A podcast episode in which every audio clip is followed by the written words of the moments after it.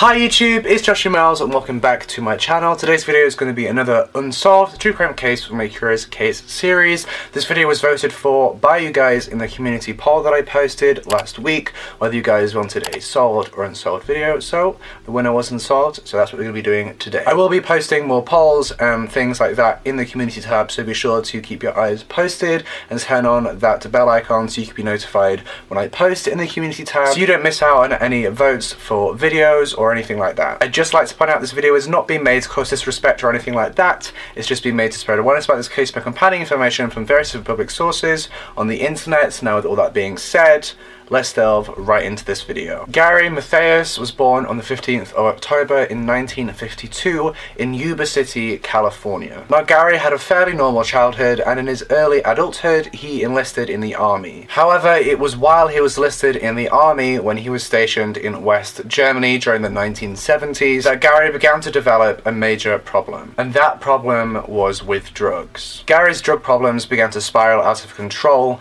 and the drugs began to have an adverse effect on Gary's mental health. I'm unsure to what extent Gary's drug problems went to, but what we do know is that it was a result of these drug problems that Gary developed a mental disorder called schizophrenia. And due to this condition, Gary was psychiatrically discharged from the army. After being discharged, Gary returns to his family home in California to live with his parents, and he promptly began treatment for schizophrenia at a local mental hospital. Now this process and this time in Gary's life was very, very hard for him, as you can imagine. He had been arrested twice for assault but was not charged, and he had suffered from several psychotic episodes. And as a result of these episodes, Gary was admitted to a Veterans Administration Hospital. Now, a Veterans Administration Hospital provides near comprehensive medical care for all eligible ex-military members, eligible veterans. And as the treatment for schizophrenia, as you can imagine, is by no means inexpensive, this was a blessing in disguise for Gary and his family. Fortunately for Gary, by 1978, he was being treated on an outpatient basis, and this was through the use of Stelazine and Cogentin, which are pharmaceutical drugs. Now, Gary, by this point, was considered by his physicians to have been one of their Sterling success cases. Due to his disability, the schizophrenia, Gary was eligible to collect a disability pay packet from the army, and Gary did just that.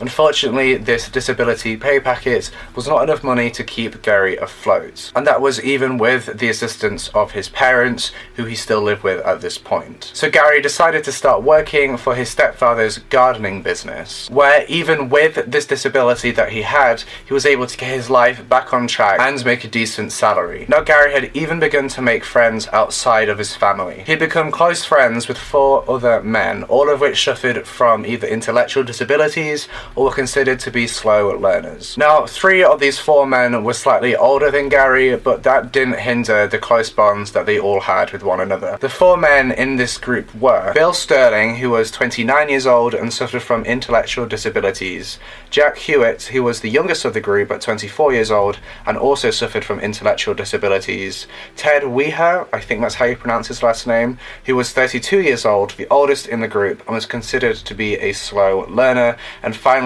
Jack Madruga, who was 30 years old and also considered to be a slow learner. Gary himself was 25 years old. Like Gary, the 4 other men lived with their parents, and they either lived in Yuba City itself or the nearby town of Marysville. All of their parents referred to the 5 men collectively as the boys. Now, the boys' absolute favourite pastime activity was anything to do with sports, in particular basketball. In fact, whenever the boys got together, it is said that they're getting together just to play sports or to watch a game. Now, the boys themselves actually played basketball for a local team called the Gateway Gators. Their team was sponsored by a local program for the mentally handicapped. Now, on February 25th, the Gateway Gators were set to play their first ever competitive game in a week-long tournament, and this tournament was sponsored by the Special Olympics. Now, the winners of this tournament would win a free, all-expenses-paid trip to Los Angeles for a week. The boys had prepared vigorously the night before on February 24th, with a few of the boys even laying out their uniform in preparation for the next day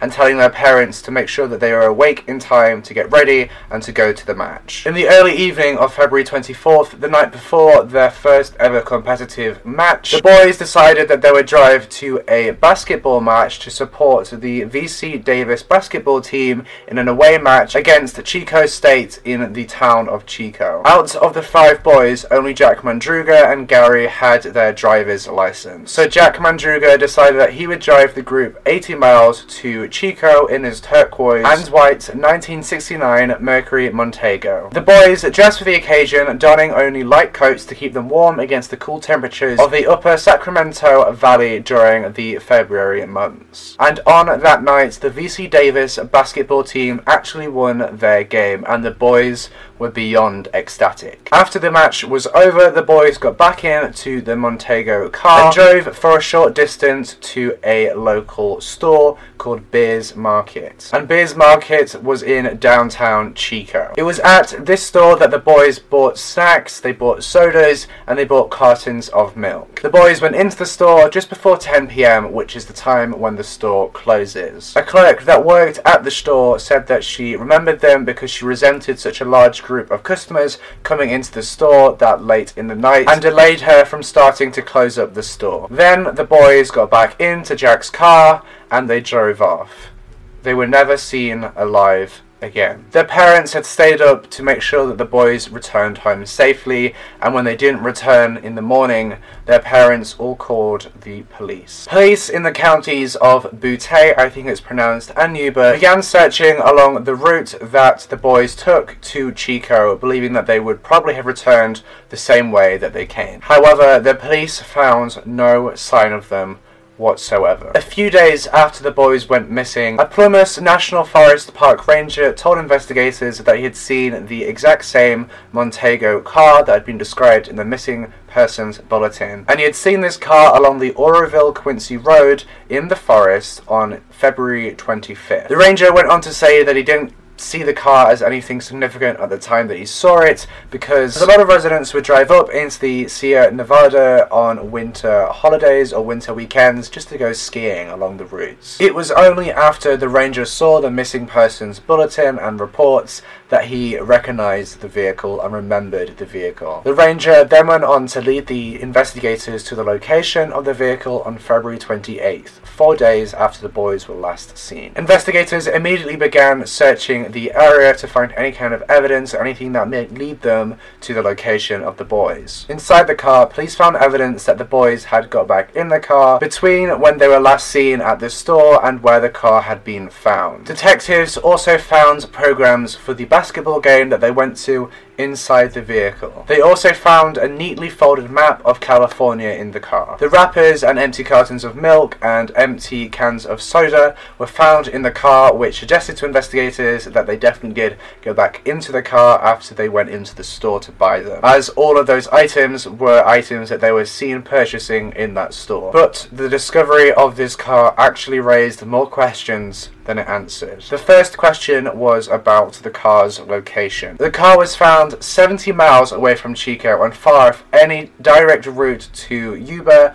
or Marysville. None of the men's families could figure out why they decided to drive up a very long and very windy road on a very cold winter's night into a high elevation forest. The men had no extra clothing to keep them warm, and they had driven up this road on the night before that they were set to play a very important basketball game to them that they had all been very excited for weeks and weeks and weeks. In fact, Jack Madruga's parents told investigators that Jack didn't like the cold one bit, and he had never even been up in the mountains. Bill Sterling's father told investigators that he had once taken Bill up into the mountains on a fishing trip, but Bill hadn't liked it one bit, and he'd actually refused to go with him again on any other occasion that his father went up to go fishing. The next question raised by the discovery of the car is, Why did they abandon the vehicle? The car was found at 4,400 feet above sea level, which was at the snow line for that time in the year. The car had also stopped short of where the road had been closed for the winter. The car itself had become stuck in a snowdrift, but there was evidence to show that they had tried to get out of the snowdrift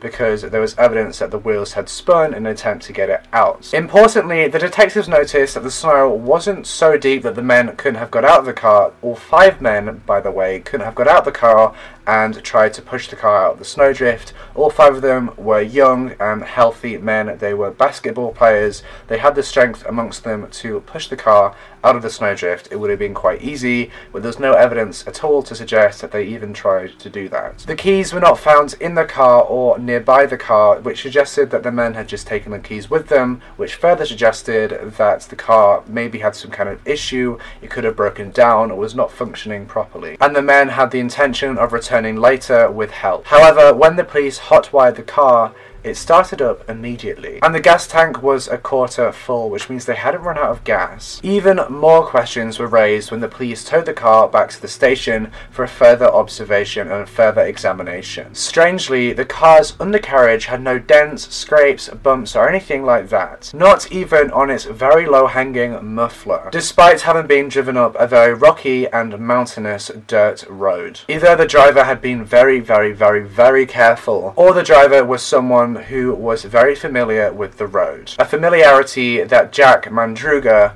simply would not have had. According to Jack Madruga's family, he would not under any circumstances have let somebody else drive his car. They also told investigators that it is very unlike Jack Madruga to have left the car so unsecure, as it was found to be unlocked when the car was discovered and with one of the front windows rolled all the way down. Unfortunately, any efforts to search the surrounding area around the car were immediately hampered by a very intense and powerful snowstorm. 2 days later, searchers who were in snowcats, if you don't know what those are, I'll put them on screen now, nearly got lost whilst searching for the boys. And due to this, any further efforts to search for the men was called off and postponed, and this was because of the really bad weather and hazardous conditions. No further trace of the men was found during the search other than the car itself. Now, there are lots of reported sightings in this case when the media began reporting on it. The police began to receive reports that some of the men or all of the men have been sighted since leaving Chico that night. Some of the reports even claim to have seen them elsewhere in California, with others elsewhere in the United States. Most of these reports, in fact almost all of these reports, were easily thrown out. However, there are two very notable reports that the police received. The first report was received by Joseph Scones, I think that's how you pronounce it, from Sacramento. Joseph told police they had wound up actually staying the night between February 24th and February 25th near the location where the car was discovered. He had driven up the mountain as he had a cabin there, and he wanted to go up to check on the snowpack in advance of a weekend skiing trip that he had planned with his family. At about 5:30 p.m. on the 24th of February, about 150 meters up the road, Joseph also got stuck in the snow, and he got stuck alone. In the process of trying to free his vehicle, he actually began to experience early symptoms of having a heart attack. So he decided to get back into his car and keep the engine running to provide him with warmth. 6 hours later, lying in his car and experiencing a world of pain, he told the police that he saw headlights driving up behind his vehicle. Looking out of his window, he said that he saw a car with his headlights on, and this car was parked. He went on to say that he saw a group of people stood around the car talking, one of which seemed to Joseph to have been a woman holding a baby. Joseph called out to them for help, but instead of going to help Joseph, they stopped talking and turned out their lights. Later on in the night, he saw more lights coming up behind him, but this time they were flashlights. He called out to them again, but like the first time, the flashlights went out when he called out to them. After that, Joseph told investigators that he saw a pickup truck drive up behind him, park briefly before driving on, continuing on the road. Although he did say to the police that by that point, he was almost delirious from the amount of pain that he was in. In the early hours of the morning of February 25th, Joseph's car ran out of fuel, and because of this, he decided to get out. Fortunately, most of his pain had begun to subside, so he decided to walk 8 miles down the road to a lodge. When he got to the lodge, he was driven home by a manager going past the abandoned Montego car, which is where he had recalled hearing the voices coming from. Doctors later confirmed that he had actually experienced a mild panic attack. When the boys' families found out about this account, Ted Weiher's mother said that Ted would have never ignored someone's plea for help. In fact, Ted Weiher and Bill Sterling had actually helped someone that they knew get to the local hospital after they had overdosed on Valium. The second notable report actually comes from a woman who works in a store in the small hamlet of Brownsville, which was about 30 miles away from where the car was found abandoned. The boys would have actually ended up in Brownsville if they continued along the road that they were going in the direction that they were going. On March 3rd, a woman who had seen the missing persons bulletin in the news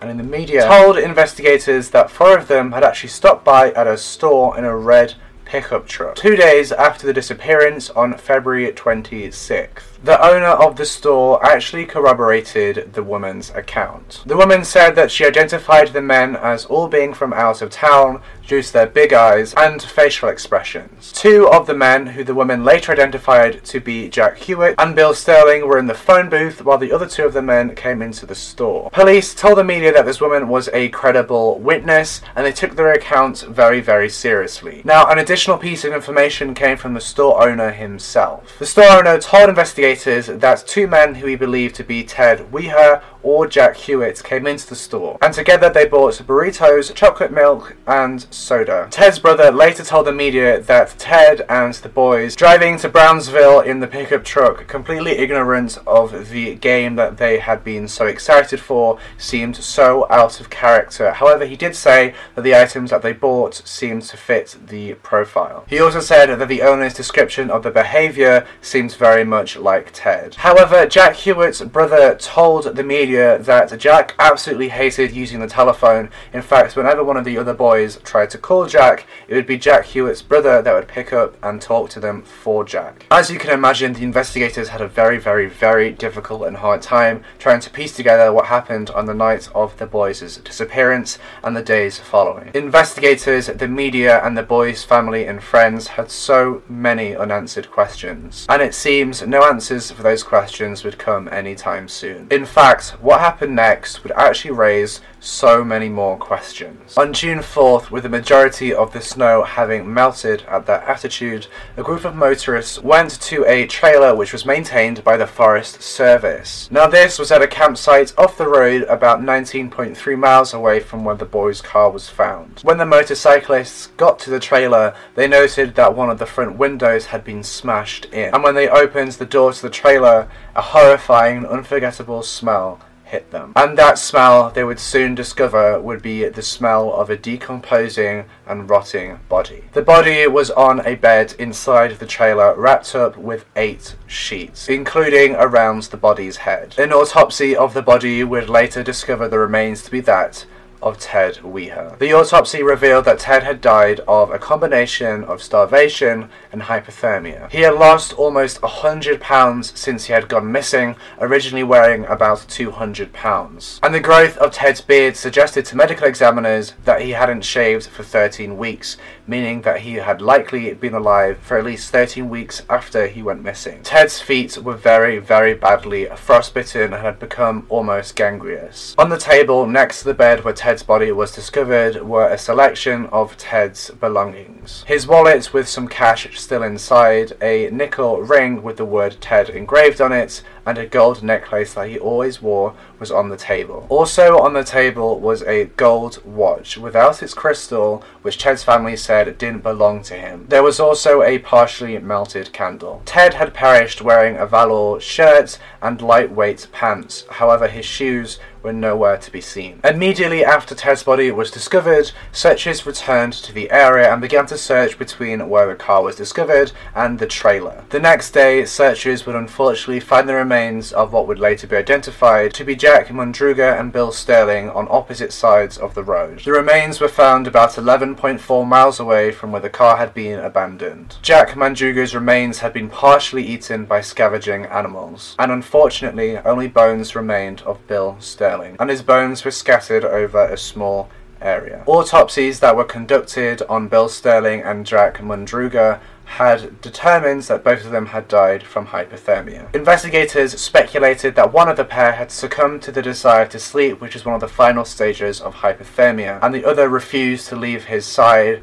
and then later succumbing to the same fate. 2 days after Jack Madruga's body and Bill Sterling's body were discovered, Jack Hewitt's father made a horrifying discovery. Jack Hewitt's father was part of one of the search parties, and he discovered his son's backbone. The backbone was discovered under a manzanita bush about 2 miles northeast of the trailer. Jack Hewitt's shoes and jeans were found near the backbone, and that was used to determine the identity of the remains. The next day, a deputy sheriff discovered a skull, and this skull was about 300 feet away from the location of the backbone, and using dental records they were able to identify the skull to be that of Jack Hewitt. An autopsy revealed that Jack Hewitt had also succumbed to hypothermia. In an area northwest of the trailer, about a quarter mile from it, searchers had found some strange items. They had found 3 Forest Service survival blankets and a rusted old torch, and all these items were found by the road. Investigators were unfortunately unable to identify or determine how long these items had been there. The only person who had not been found was Gary Matthias, and due to Gary's schizophrenia, he actually had to take medication every single day, a medication that he had not taken with him when he went missing. Pictures of Gary were handed out to all the mental institutions and hospitals across California in the hopes that Gary had gotten lost, picked up, and sent to one of those institutions. However, to this day, no trace of Gary Matthias has ever been found. Now, the most confusing and puzzling thing about this case to investigators was how Ted Weiher actually died. In the trailer, no fire had been lit in the fireplace, despite the fact that there was an ample supply of matches and paperback books that could have been used as kindling. Heavy forestry clothing was also in the trailer, which would have kept all the boys very warm and protected. However, this clothing had been left completely untouched and remained in the place where it was stored by the Forestry Service. A dozen sea ration cans had been opened and consumed, and these sea ration cans come from a storage shed outside the trailer. However, there was also a locker inside this storage shed where the sea ration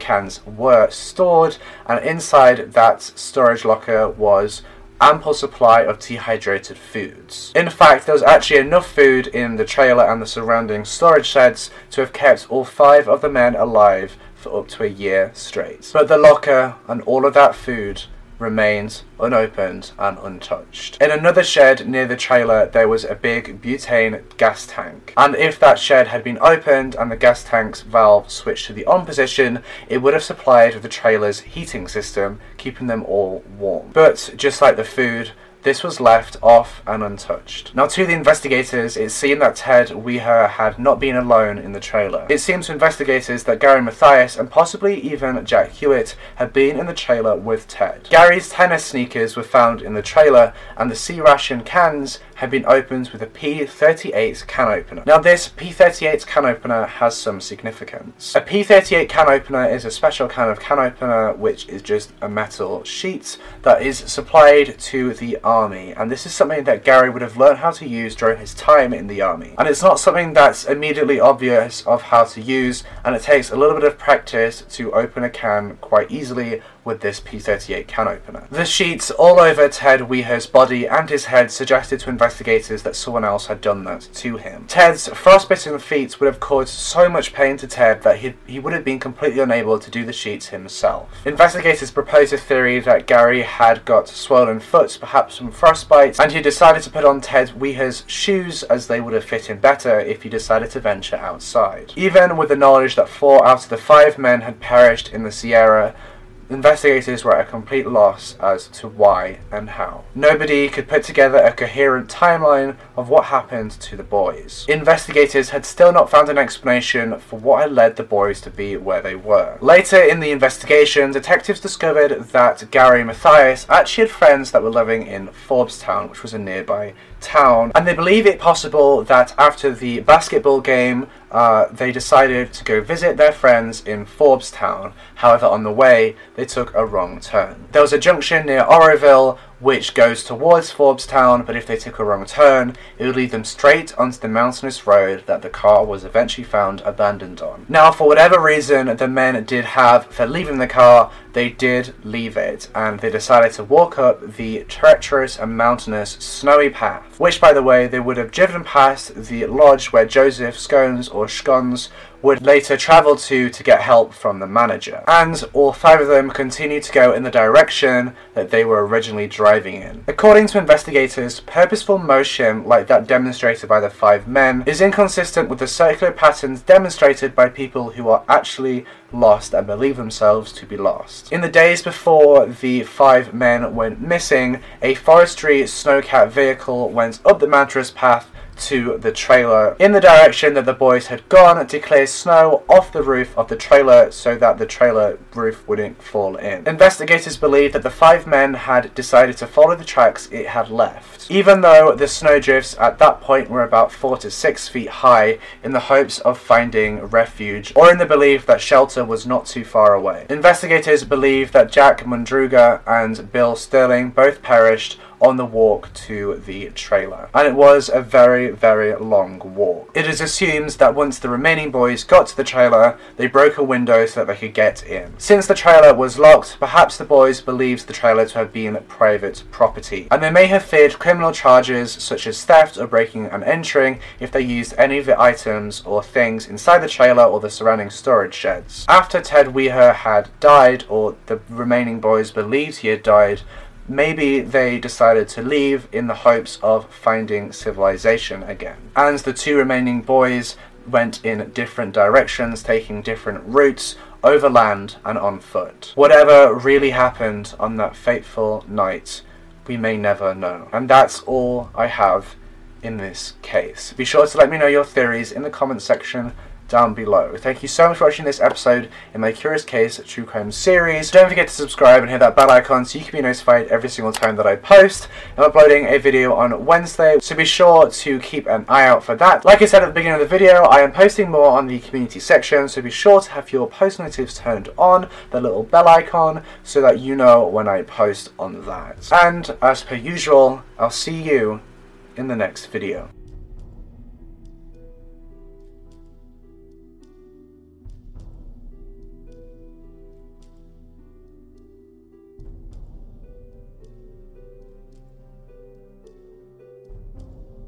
Lego.